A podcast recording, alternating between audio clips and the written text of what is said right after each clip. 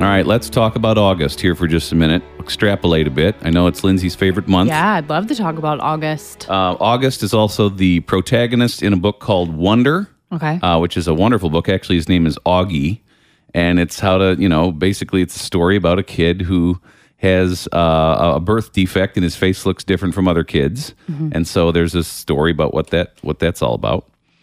Um, so let's see, Au- Augustus Gloop. oh, yeah. He was a he was a different one. He was from Willy Wonka? yes. Yeah, yeah. Was he the troublemaker? Uh, well, he was troubled in that I believe he fell into the chocolate river. Never good. um, we have Saint Augustine, Right. which if you type that into Google, you're going to get everything about the Florida destination. Oh, yeah. mhm. But then there's also a guy named Saint Augustine, or some people say Saint Augustine, who lived in the like 400s and basically wrote a lot about God. That's the one that I was going to talk about. You know a lot about this stuff. I'm very, I'm very August prolific. You really are. And uh, there's a quote that he said that uh, s- gets some people sometimes, and it says, "Love God and do whatever you please." You like that one? Mm. I like that one. Yeah. We can get really wrapped up in the details, right? Right. Like, where am I supposed to go? What am I supposed to do? Who am I supposed to marry? And, you know, obviously God does care about the Mm-hmm. details, but sometimes it's like love God, love people, and choose choose some of the things that you like. so some people uh, like to sometimes omit the love God part of that and just Mm-hmm. say, "Do whatever you please." Yeah. And it's very interesting that he put first in the quote, "Love God and do whatever you please." And he he figured, well, some people are going to mess this up, and so he, he went on to elaborate, and he said, because the soul that is trained in love to God will do nothing to offend the one who is beloved. Ooh, that's really So good. when you love God, Yeah. you're you know when you do whatever you please, it's it's probably going to be a good thing. It's just that you got to spend most of your time on the first one, I think. We are Jonathan and Lindsay, and you are you who you are, and this is WBGL. Okay. We have a problem to solve, and we're going to solve it tomorrow. Tomorrow is the day to solve the problem. If you love problem solving and you have a tip, please give us a call or a text right now 866 917 9245. Just any problem you no, can call with a no. There's Oh. a certain problem we have, and here is the problem.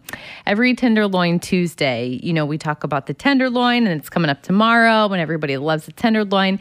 But the problem is the bun is so small; it's just That's- tiny. That is correct. So- um, now, if I mean, if you see that as a problem, which I think probably most people do because it's disproportionate. Yeah, and you're thinking, what am I going to do? Am I going to cut it? Am I going to eat around it?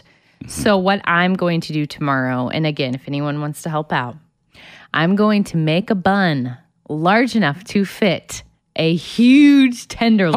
Holy cow! Now I'm trying to think how it. Okay, so the ten, let's just say the tender. Like sometimes they'll sell what's called a hubcap tenderloin, Basically, yeah, which is as big, almost as big as the wheel on your car. it's huge. So, you're wanting to know how are we going to do it? Well, and that then what I'm you just wanna saying, know? but then the bun is maybe like six inches in diameter. So how would you ever make a bun that would would- would fit? I think what I'm going to do is I'm going to take a really big, like a cookie sheet. And these are like nine and a half by, you, you could get big, huge cookie sheets. And I think what I'm going to do, if anybody has a bun recipe, I've never made a bun. I don't even know what in the world isn't a bun.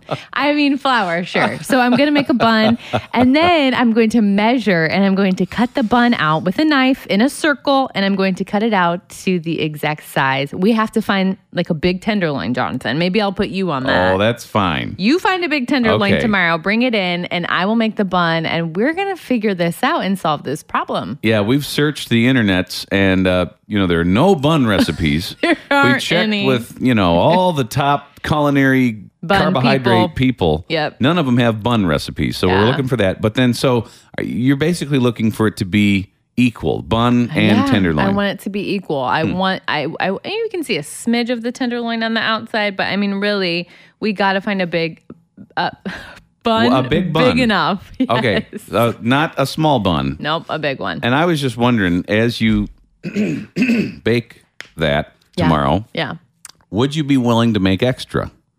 extra bun. Yeah, don't just make one bun. But I was thinking, like, could you make Well, we have to make two buns, one for the Wow. bottom and one for the top. Okay, well, that's fine. Okay. All right, we have a problem, and there are double DBG listeners coming to our aid to help us solve the problem. The problem is Tenderloin Tuesday is tomorrow, and Jonathan's going to find a huge tenderloin, but every time you get the tenderloin, the bun is too small. Okay, and so some people are very, very concerned about proportionate stuff. And so Lindsay tomorrow is going to take it upon herself to bake a bun uh, that that fits a giant tenderloin. Uh, problem being, she doesn't have a bun recipe. Right. Like who who makes buns? like you Nobody just does go to the that. store and you buy a bag of buns, but we're gonna make one tomorrow. So here are what uh, people are saying. Lots of people go to the King Arthur website. King Arthur is a type of flower. Okay, okay. And they said there's the bread people, so go there. Um, Hmm. other people also mentioning King's Hawaiian. Do we see see a connection? There are all these king bun things.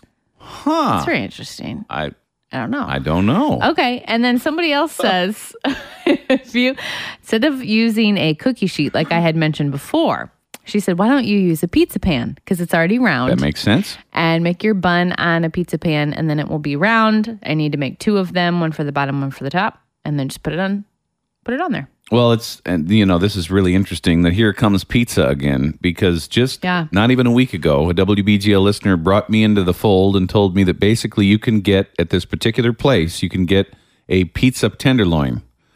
And so now I'm envisioning a different kind where you take the tenderloin Mm-hmm. and you wrap it in the raw pizza dough Oh my! Goodness. and then you turn it over and then it's totally covered in it and, then you Put can do to it pizza what you will. toppings- Pizza toppings on top. Or not. I mean, you could just use the pizza crust as Oh, the bun that you're trying to do. bun. Genius. That's a really good idea. Okay, if you have any bun comments, let us. Yeah, let us know. we can't talk about it anymore because it's Monday, Right. and it's you know tenderloins are on Tuesday. so. Yeah.